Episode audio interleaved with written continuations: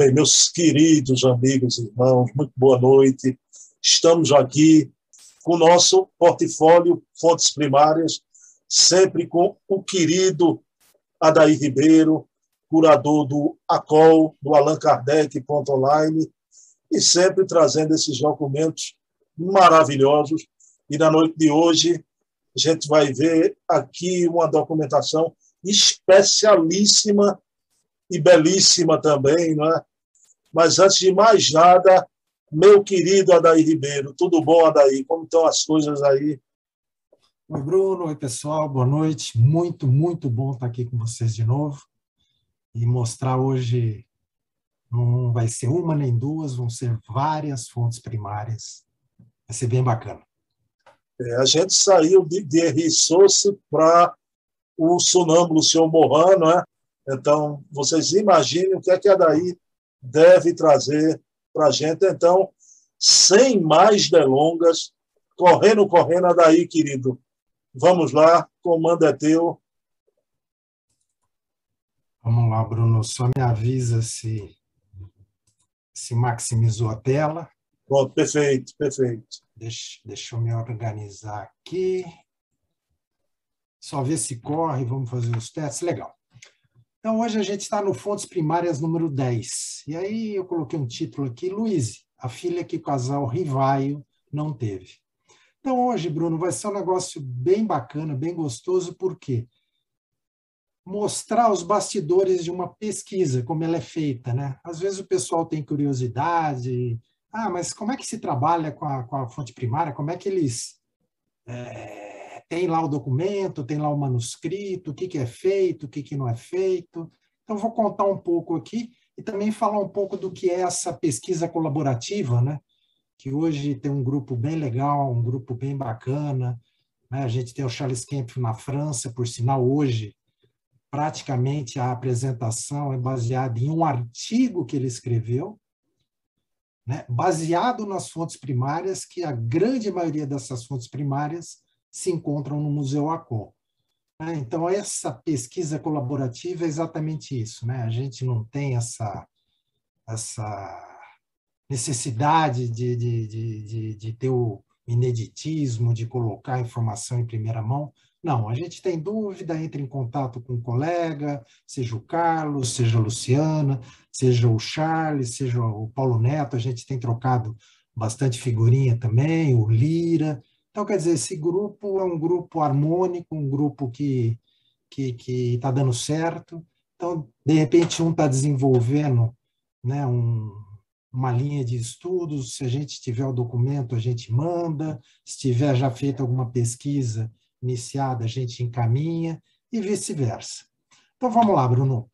A gente sabe né, que o casal Rivaio casou em fevereiro de 1832 é, já foi apresentada aqui né, na a certidão de casamento deles. Né, aqui está o registro do ato civil, uma foto da Meli Boudet, né, na época com 34 anos. Né, essa foto a gente acredita que seja bem próximo, né, tenha sido feita bem próximo, ela tem dessa idade de 34, e Rivaio, né, nove anos é, é, aqui eu acho que eu errei alguma coisa, mas vamos lá. Para mim, ela era nove anos mais velhas. Então, qualquer coisa. É, é, o Adair, eu li o artigo do Charles Kemp, né? E é nove anos mesmo, mas isso não tem. Não, não, sim, aqui né? constou 34. Aqui, não, sim, então aqui é 36 anos, é que a 36, foto é. deve ter sido batida muito próximo dessa idade. E Rivaio, né, quando, quando se casou com a Meli, tinha 27 anos. Peço perdão aí pela falha, mas acontece. E aproveitando aqui, né, trazendo de novo a, a, essa fonte primária, que é um, que é um documento né, de, de, de, de Rivaio, enquanto militar, enquanto alistado, né, no 61º Regimento de Infantaria, eu já tinha comentado que esse documento é bem bacana porque ele traz características físicas do, do, do, do professor Rivaio, né? A altura dele, não era uma estatura tão elevada assim, mediana, né? os cabelos, sobrancelha, cor castanho. Então é legal porque traz aqui onde eu marquei o, os detalhes, né, a aparência física do professor Rivaio. Então, eu trouxe de novo esse documento, que ele é bacana. Então, no contrato de casamento, que é outro documento, é outro ato civil que era praticado né, na, quando ocorria a união dos cônjuges. Né? Então, a gente vê aqui o nome do professor Rivaio, aqui embaixo o nome de Amélie Baudet, e nesse contrato de casamento não existe nenhuma menção sobre um pacto da abstinência, né? sobre a intenção deles não pretenderem ter filhos. A gente sabe que o casal Rivaio não teve filhos, né? mas esse documento, essa fonte primária, também ela não menciona nada, um pacto né? É, nupcial, mencionando essa abstinência, essa intenção de não ter filhos. Então, vamos falar um pouco sobre a figura de adoção. Né? Como o tema de hoje é uma possível filha adotada, vamos entender um pouco esse instituto da adoção, né? desde longas épocas até a gente contextualizar a informação no século XIX, lá próximo do ano que o casal Rivaio casou. Então, a adoção é uma instituição tão antiga quanto a própria humanidade. A gente vê aqui, né, é um quadro, um afresco de Rafael, né, que, que se encontra no Vaticano, retrata, né, a, a, adoção aqui de Moisés sendo retirada das águas do Nilo. Então, é uma representação já para essa instituição tão antiga que era a adoção. Deixa eu só mudar um negócio aqui, Bruno, que está me atrapalhando. Aí, ficou melhor. Então, nos tempos antigos, a adoção estava intrinsecamente relacionada aos anseios de ordem religiosa porque era necessário o culto aos ancestrais para que a família não se extinguisse. Um código de Hammurabi, né, que surgiu por volta dos, do, do, do ano 1700 a.C., que seria a primeira codificação jurídica, né, que cuidou desse instituto da adoção. E ele tem nove dispositivos nesse código de Hammurabi que trata do assunto. Então, nesses artigos, menciona assim: se alguém desse seu nome a uma criança, a criasse como filho e lhe ensinasse uma profissão, bastava para que a adoção fosse concretizada, não podendo o menor mais ser reclamado pelos pais biológicos. Interessante, né? A gente já vê a figura da adoção sendo tratada juridicamente, né? É, em, através de normas, dispositivos legais, 1.700 anos, de, anos antes de Cristo. O que não impediria, todavia, o, do, adota, do adotando, né, aquela criança que foi adotada, retornar à casa paterna, pois caso ele voltasse contra o seu pai ou mãe adotivos, ele seria devolvido né, à família biológica, à família de origem. Pulando para a Grécia Antiga, né, particularmente em especial Atenas, a adoção era vista como um ato extremamente formal de cunho religioso, onde apenas os cidadãos, não eram todos, apenas os cidadãos, que eram os homens livres, maiores de 18 anos e que tinham posse. Somente estes tinham o direito de adotar. As mulheres não poderiam adotar, vez que não eram consideradas cidadãs. Porém, porém, elas poderiam ser adotadas assim como os homens.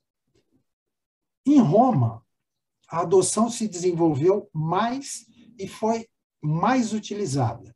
Com quais funções? Perpetuar o culto doméstico, dar continuidade à família e também tinha uma finalidade política, porque permitia que plebeus se transformassem em patrícios e também o vice-versa. Tibério e Nero, eles foram adotados por Augusto e Cláudio, respectivamente, ingressando né, posteriormente no tribunado. Na Idade Média, a adoção, né, o instituto de adotar uma criança, deixou de ser utilizada, pois além das invasões bárbaras, a igreja, que possuía uma grande influência na sociedade, era contrária à aplicação de tal instituto, permitindo que os pais só possuíssem filhos de sangue. A França ressuscita o instituto da adoção, dando-lhe novos fundamentos e regulamentando no Código Napoleônico, no início do século XIX, com interesse, né, a, o Código Napoleônico foi feito né, nesse caso do Instituto da Adoção, pelo interesse do próprio imperador, porque ele pensava em adotar um dos seus sobrinhos. E aí, até 1851, então aqui a gente já vendo que, que o casamento do casal Rivaio ocorreu em, 19, em 1832, né? Até 1851, na maioria dos países ocidentais, as crianças mudavam de família por meio do tradicional sistema de lares adotivos, que muitas nações modernas ainda utilizavam, e ainda utilizam até hoje. Crianças e adolescentes podiam ser temporariamente né, e de uma maneira informal serem enviadas para outros lares, mas permaneciam legalmente e emocionalmente ligados às famílias biológicas, né, aos pais e às mães originais. Se uma família passava por dificuldades, os filhos podiam ser deixados temporariamente em orfanatos, onde tinham maiores chances de receber cuidados, alimentação, estudo, enquanto a sua família biológica né, tentava se reerguer financeiramente.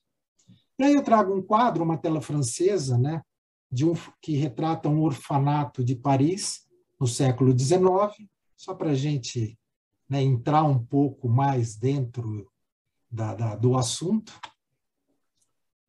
E aí, no quarto trimestre de 2018, na Revista Espírita, Revista Espírita Francesa, que até hoje ela é publicada, né, a mesma revista que Kardec publicava lá em 1858 que iniciou, até os dias de hoje, a Revista Spirit ela é publicada. Charles Kemp publicou um artigo, né, analisando alguns documentos, analisando algumas cartas, onde ele descobriu né, a figura de uma menina, né, que foi dado o nome de Pequena Louise, né, La Petite Louise, que seria uma filha adotiva do casal Rivaio.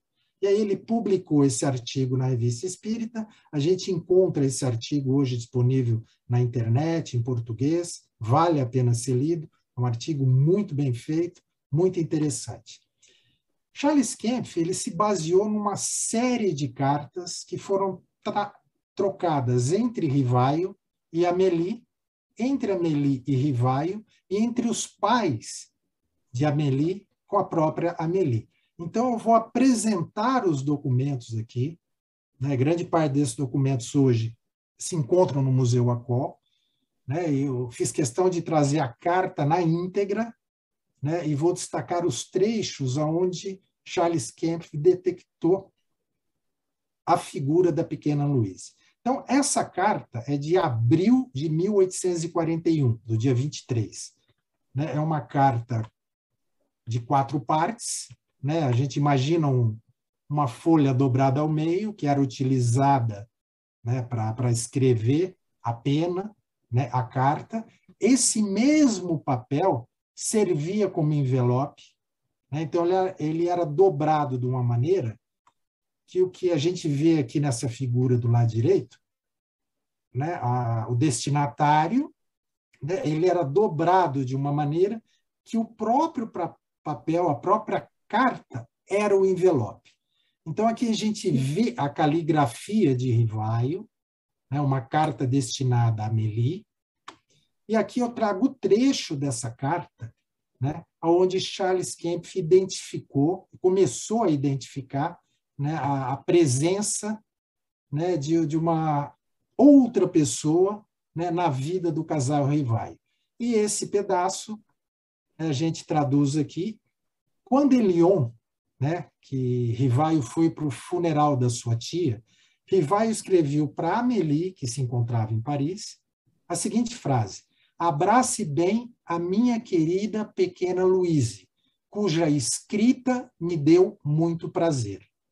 Então a gente já imagina aqui, né, que essa menina era, era jovem, né? a gente calcula sete, oito anos, até hoje não, não, não, não, conseguimos identificar nos registros civis a data de nascimento, o nome completo dessa criança, mas para ter escrito uma carta, né, que foi encaminhada para Rivaio, e ele menciona né, essa escrita que ele leu, que deu muito prazer, a gente imagina que essa criança devia ter seis, sete, oito anos no ano de 1841. Mais uma carta de Rivaio para Meli, agora na data de 9 de outubro de 1841. A gente vê a caligrafia de Kardec, né? Às vezes as correções, às vezes ele sublinhava algumas coisas, às vezes ele riscava, errava, né? Em vez de começar de novo, não tinha computador, né? riscava, escrevia na parte superior né? a, a frase ou a palavra correta que ele queria escrever. E essa carta também, imaginemos a folha dobrada, né? uma, uma folha só, essa carta, igual, né? dobrada, e servia como o próprio envelope. E a gente destaca aqui, né, traz o detalhe aonde é mencionado. Rivail estava nessa oportunidade em Paris e Amélie estava na casa dos pais, né, que ficava em Chateau de Loire. E aí o trecho ele menciona: Adeus, minha querida Amélie, diga muitas coisas, coisas gentis de mim para os seus pais. Beijos para minha pequena mulher. E receba os, os depoimentos sinceros e afetivos, né? Então ele já menciona que além da Meli, a existência, né, dessa pequenina que convivia na época com eles. Uma carta ainda de outubro de 1841, do, datada do dia 12 de outubro, essa carta não se encontra no acervo do ACOL. Essa carta está no acervo Forestier.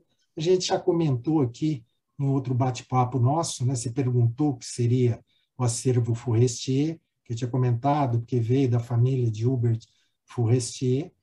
E é o legal para a gente ver como os acervos se completam. Né?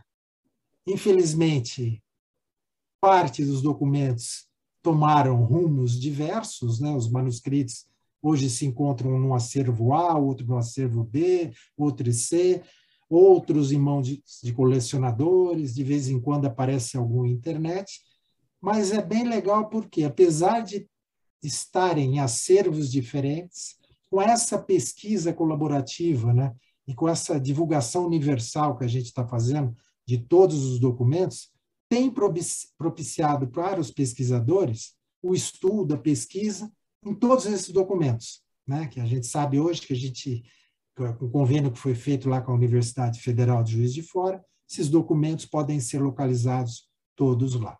Então, essa carta de 12 de outubro de 41, a gente vê a caligrafia de, de Rivaio, vê ele dobrado aqui, aqui está uma dobratura, já como seria um envelope, o carimbo do correio, né, a data do carimbo.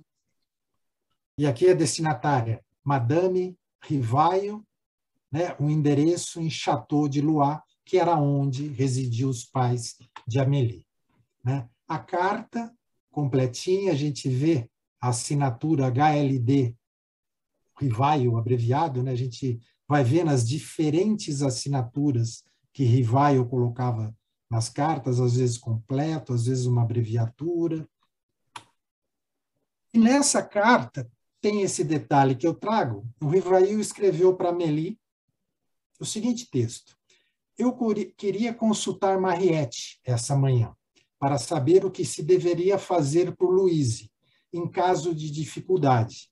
Mas ela não retornou há dois dias. Eu sei onde ela está, mas é um pouco longe. E seria difícil, não dizer impossível, impossível vê-la a tempo. Se, no entanto, alguma coisa acontecer, escreva-me logo, enviando-me cabelos e eu a consultarei. No intervalo, penso que se deve cuidar para que ela não tome chuva, como você sabe, ser-lhe-ia prejudicial. Esse documento é bem interessante, né? que mostra já Rivail em contato com com, com, com magnetizadores, né? aqui a senhora Mariette, provavelmente uma médium também, né? porque ele pediu uma porção de cabelos da pequena Louise que ele iria consultar né, Mariette para que ela, com as suas habilidades né, mediúnicas, é, magnetizadoras, na época, não vamos falar em mediunidade aqui, que a gente ainda está em 1841, a palavra ainda não era, ainda não estava escrita né, para o nosso querido professor Kardec e utilizada como ele gostaria. Então, ele queria essa pequena quantidade de cabelos para que fazer uma consulta com Mariette para que ela pudesse ajudar no tratamento da pequena Louise. Então a gente vê já que a menina não gozava né, de uma saúde perfeita. Né? E ainda Rivaio aconselha, não deixa ela na chuva, né, que pode ser prejudicial. Mais uma carta, caligrafia de Rivaio, uma carta de agosto, 15 de agosto de 1843, e essa carta é muito, muito interessante, porque essa carta mostra né, o pedagogo, o professor Rivaio, colocando em prática ou mostrando já as suas habilidades como professor e orientando a Meli como deveria fazer um ensino de matemática para a pequena Luíse. Um detalhe do envelope, né, para a gente ter uma ideia melhor, né, dobrado, o carimbo do correio, próprio papel servia como envelope. E aí o trecho, esse trecho que eu destaquei aqui, onde aparecem esses números aqui embaixo, o 3, 4, 5 que a gente vê no manuscrito, né? nessa oportunidade, Kardec escreveu da Alemanha. Ele estava em viagem. Rivaio estava na, na Alemanha, em Aachen. Né? Os franceses chamavam essa cidade de Aix-la-Chapelle, né? e Amélie estava na casa dos pais em Château de Loire. Soube com prazer que Louise trabalha bem à medida que avança na leitura e na escrita. Fiquei muito feliz com a sua pequena carta. Ó, outra cartinha, né? outro trecho, né? numa carta que devia a Meli escreveu para Rivai, onde a pequena Louise deve ter escrito alguma coisa. Então, por isso que a gente calcula mais ou menos a idade, né? Já estamos em 1843, ela já está escrevendo, avançando na escrita e já tomando noções de matemática. Né? E a parte de cálculo. Né? Então, oito, sete, oito, nove anos aqui, 1843, acho que é uma, uma boa idade para a gente estimar. Quanto ao cálculo, não deve ser negligenciado, mas na ausência do aritmômetro, né, a calculadora da época, né, devia ser algum equipamentinho que ajudava nos cálculos, é necessário usar fichas. Você deve ter certamente nas caixas de jogos. Um exercício excelente e que ela deve começar a ser capaz é de atribuir às fichas, aos cartões de uma determinada cor, um valor de 10 ou de 100. Assim, por exemplo, né, para fazer o número 345, precisa colocar três fichas de 100, que tinha uma determinada cor, quatro fichas de 10, que tinha uma outra cor, e cinco fichas de 1, que tinha uma outra cor. Ou seja, como segue? E aí aquele que a gente viu no manuscrito, né? exatamente como deveria ser, é para ela escrever o numeral 345. Deve exercitá-la ou a ler os números assim compostos, ou a compor outros ela mesma. Mas é claro que precisa começar com um número pequenos e aumentar apenas gradualmente. É legal, é bacana, é emocionante ver né, um professor aqui né, escrevendo a maneira que deveria, orientando a sua esposa como ensinar matemática para essa criança. Quando ela estiver bem familiarizada com este exercício, será preciso utilizar os algarismos e fazê-la entender que os algarismos da primeira coluna à direita valem tantas unidades, os da segunda valem tantas dezenas, ou fichas de 10, etc.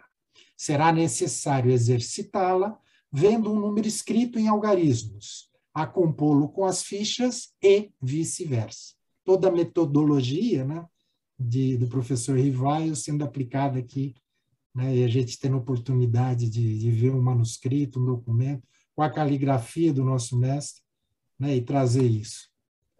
Uma outra, uma outra carta, agora de novembro de 1843, no dia 7, essa carta também se encontra no acervo Forestier, não está no acervo Aquol, e é uma carta, a gente vê, observa aqui uma outra maneira né, da assinatura de Rivaio nessa carta. A gente viu uma maneira mais resumida, mais simplificada, aqui uma, uma mais característica a gente conhece muito no movimento espírita. O envelope, o detalhe né, do, do envelope. De novo, a Melissa encontrava na casa dos pais, em Chateau de Loire. E aí o detalhe da carta, Beije minha querida Luíse por mim e diga a ela que fiquei muito feliz com a sua carta, né? Outra cartinha da criança, da menina. Mostrei-a a várias pessoas que ficaram muito satisfeitas. É bem legal, né? Ver o carinho de Rivaio por essa criança, a atenção que ele tinha, a troca de correspondências, e isto sendo preservado até os nossos dias. Mais uma carta, essa carta está no ACOL, que é 16 de setembro de 1844. A gente vê aqui que essa carta né, deve ter pegado umidade, alguém deve ter derramado algum líquido aqui, nessa né, carta ficou manchada. Felizmente não prejudicou a escrita, né, a gente consegue conseguiu transcrever e traduzir essa carta. Essa carta é mais longa, ela tem mais páginas. De novo, a gente vê a assinatura resumida né, e o envelopinho que virava o papel para ser enviada para o destinatário. E aqui nessa carta, a gente traz dois trechos né, que Charles Kemp detectou nas cartas para escrever o artigo, que aí eu reproduzo aqui embaixo. Não quis dormir neste quarto, eu dormi na cama de Luíse. Quanto a Luíse, acho que ela aproveitará bastante. Peço-lhe que cumprimente suas galinhas, lembrando que eles estavam na casa dos pais de Amélie, em Chateau de Loire, né? devia ter animais ali na casa. Então, peço-lhe que cumprimente suas galinhas, as quais ele manda um abraço para as galinhas e, óbvio, para a própria criança. Né? Mas é, a gente vê o bom humor né? e o carinho de Rivaio na, na, na escrita. Uma carta de 27 de setembro de 44, uma carta também que pegou umidade, algum líquido aqui, felizmente preservada a escrita. E aí o detalhe que aparece. Até logo, minha querida, abraça por mim minha boa pequena Luíse, que penso se diverte imensamente. De novo, né? A Melissa estava na casa dos pais, né? Não, numa casa que devia ser extremamente agradável, né, com animais, tal, e a criança se divertia bastante. Uma carta de 29 de setembro de 1845, caligrafia, a gente vê a caligrafia de Kardec, e o trecho, né, Amélie continuava em Chateau de Loire, como você me dissera que se não me escrevesse, seria porque Louise iria continuar melhorando, então, espero que a melhora se tenha confirmado. Né? Então, a gente vai vendo que realmente essa criança não tinha uma saúde tão boa. Né? E aqui ele pede né, que, por causa da fadiga, que ela tenha o repouso que necessita e o cuidado, o carinho que vai à distância, escrevendo, sempre perguntando da pequena Luíse. Aqui agora uma carta dos pais de Amélie para Amélie Boudet, datada de dezembro, 6 de dezembro de 1845. Essa carta à esquerda é a caligrafia do pai de Amélie Baudet. Aqui embaixo ele assina teu pai, né, teu. E a gente vê do lado direito aqui, minto, as duas aqui, esses dois lados é do pai, e aqui do lado direito embaixo a gente vê, né, Tupé, e um Boudet, aqui um B abreviado que o pai escreveu. E na mesma carta, eles utilizavam a mandar cartas conjuntas, a gente vê aqui embaixo Tamer, sua mãe, assinando, né? e aqui a caligrafia da mãe de Amélie Boudet, o envelopinho e tal. E aqui Amélie Boudet se encontrava em Paris, na Rue Marconcel, número 18, onde residia em 1845 o casal Rivaio. Nessa carta, o pai de Amélie escreve, na parte que ele escreveu, que é a caligrafia dele ali, são aquelas duas partes iniciais. Não demorei para lamentar, minha querida Amélie, o evento infeliz que você anuncia na sua última carta. É muito triste e muito lamentável deixar a vida quando estamos apenas começando a aproveitá-la, enquanto outros que tiveram uma longa carreira poderiam terminá-la sem se arrepender tanto. Como você diz, não é da natureza do homem ser perfeitamente feliz. Devemos nos contentar com a porção que nos é distribuída percebo quanto isso deve ter afetado o senhor Rivaio. Desejo que ele se recupere.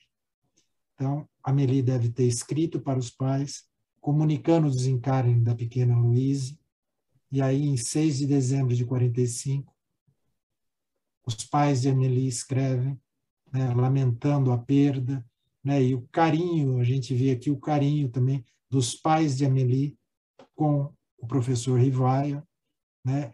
E, e, o quanto o fato, né, os pais, e Amélie escrevendo isso, o quanto a perda da pequena Louise deve ter afetado o senhor Rivai. Desejo que ele se recupere. O par do senhor Rivaio, ou da, da, da senhora Rivaio de Amélie, essa carta é de 6 de dezembro de 45.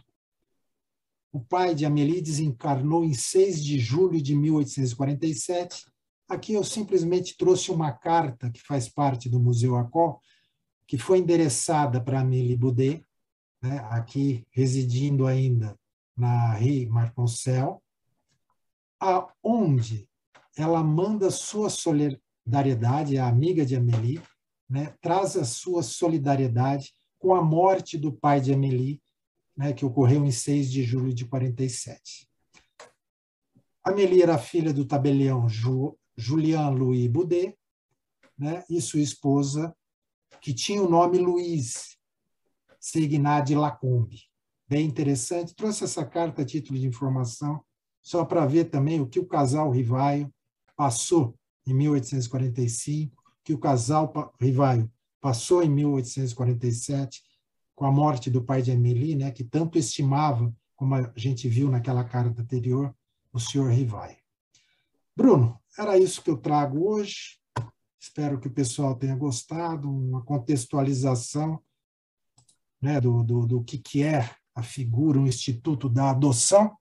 Né? Então, aquela criança conviveu com um casal rival, desencarnou muito jovem, mas deve ter trazido muitas alegrias para o casal. Adaí, sem misticismo algum, viu? A gente entra aqui com você num templo de vibrações kardecianas. É, e na noite de hoje, a menininha Luísa, né? eu e a Daí, que tivemos a bênção de ser pai de menina. Então, é uma coisa de, de emocionar. Mas, meu amigo, vamos lá. Quatro questões. Pessoal, vocês não sabem. Quando a gente entra aqui, eu combino com a Daí, a Daí vou fazer duas mas nunca é duas, já são quatro. Mas, meu amigo, eu queria, daí, se você puder falar alguma coisa sobre o tal pacto de abstinência no contrato de casamento. Me diga uma coisa: alguém ventilou, algum historiador da época, que havia esse pacto de abstinência no casamento de Rivaio e Amélie, ou isso era comum na época lá na França? Bruno, não, não vou saber responder objetivamente essa sua questão, não. Eu trouxe a figura da adoção porque Charles Kemp, nesse artigo de 2018, que ele se fundamentou em todas essas fontes primárias né, para escrever o artigo, ele mencionou que o casal teria adotado a criança. Né?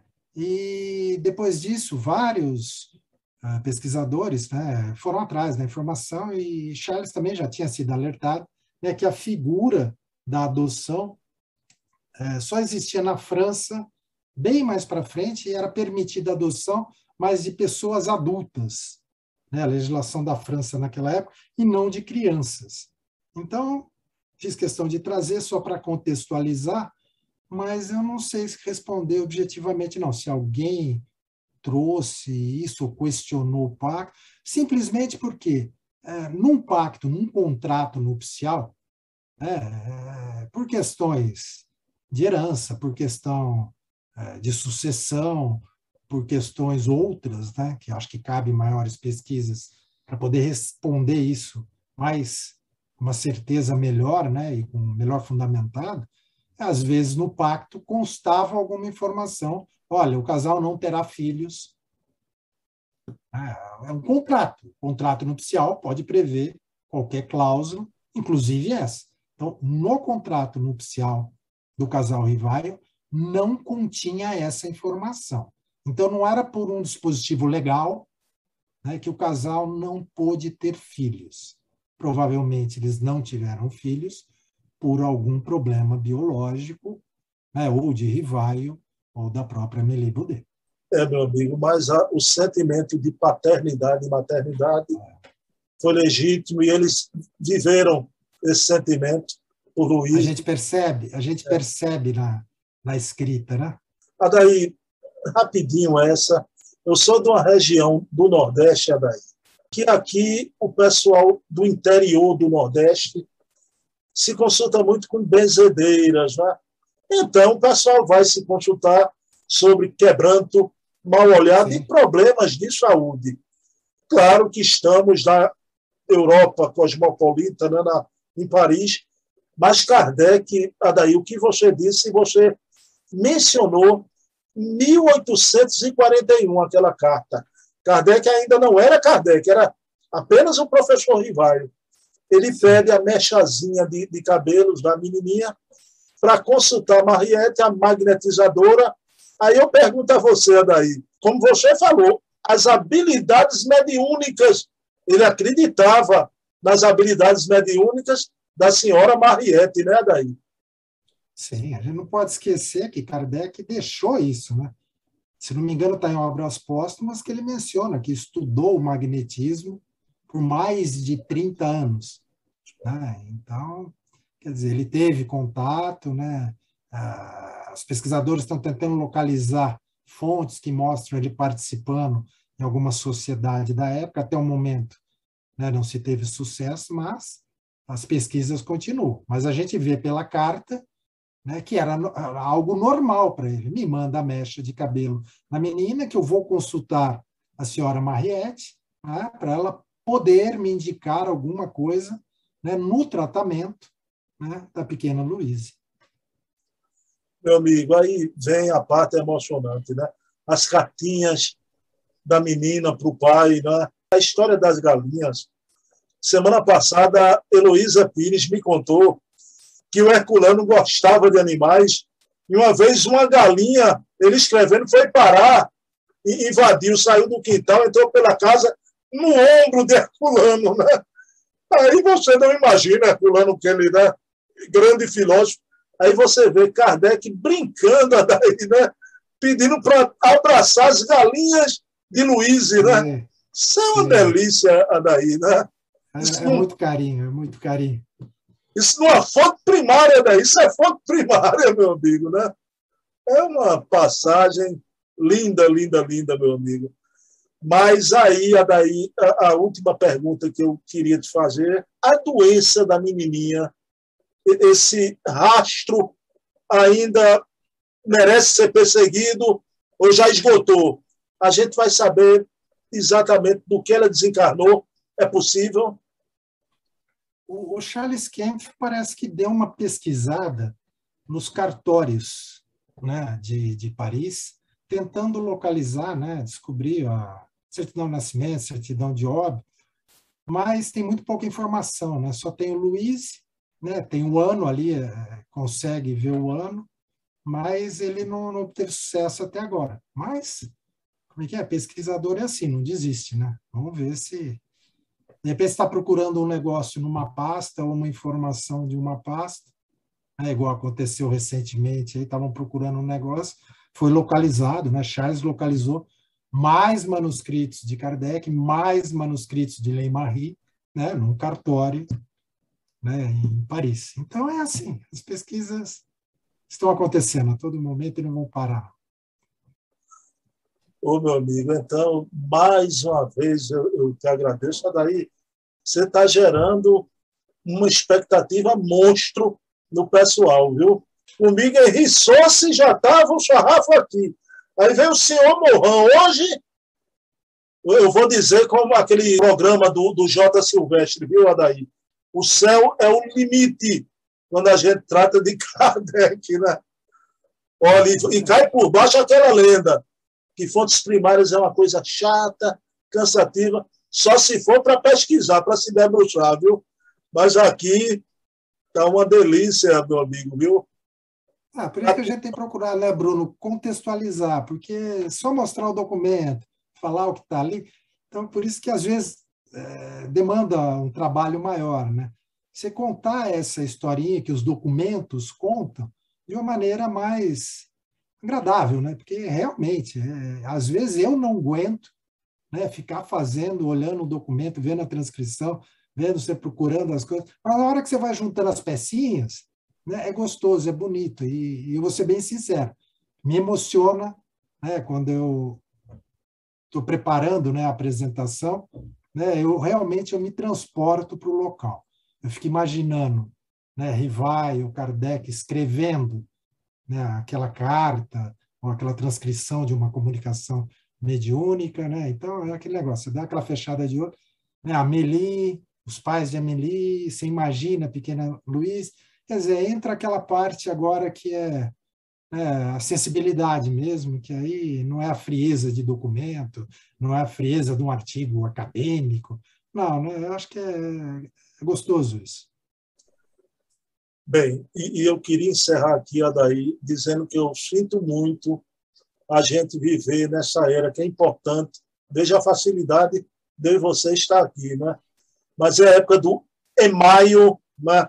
o nosso querido e-mail, a, a, época do WhatsApp, Telegram, mas Adaí a gente precisa, num determinado momento, voltar para as cartas, porque ali você vê, fica imprimida a personalidade da pessoa. A gente percebe a personalidade do professor Rivaio de Amélie. A gente tem que ter um retorno a essa prática do escrever, Adaí. Eu gostaria. Porque você vê né, o trabalho, né? escrevia, dobrava, aquilo era um envelope, você via a sequência, tem uma sequência bem curta de, de cartas ali, né? E as cartas se completam. A gente vê que as cartas eram escritas com uma constância mesmo. Né? Era o e-mail, era o WhatsApp da época. Então, eu escrevia num dia, né? aí a carta ia, demorava um pouco para chegar, demorava para voltar, ou mesmo antes de voltar, a gente percebeu isso numa das cartas. É, oh, você não me escreveu, eu estou escrevendo de novo. Então, é, é, muito bacana isso, é emocionante. É, tem um romantismo por trás fora as fontes primárias, tem um romantismo todo que a gente não pode perder nisso. Não, e você vê a letrinha da pessoa amada é diferente, meu amigo, né? É diferente. Amigão, um abraço, viu, Adaí? Você hoje tocou no meu coração aqui, eu quase chorei ali, viu? Amigão, beijão, Adaí. Até. Pessoal. Um abraço.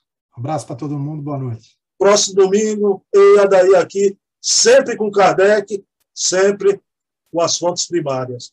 Paz e bem.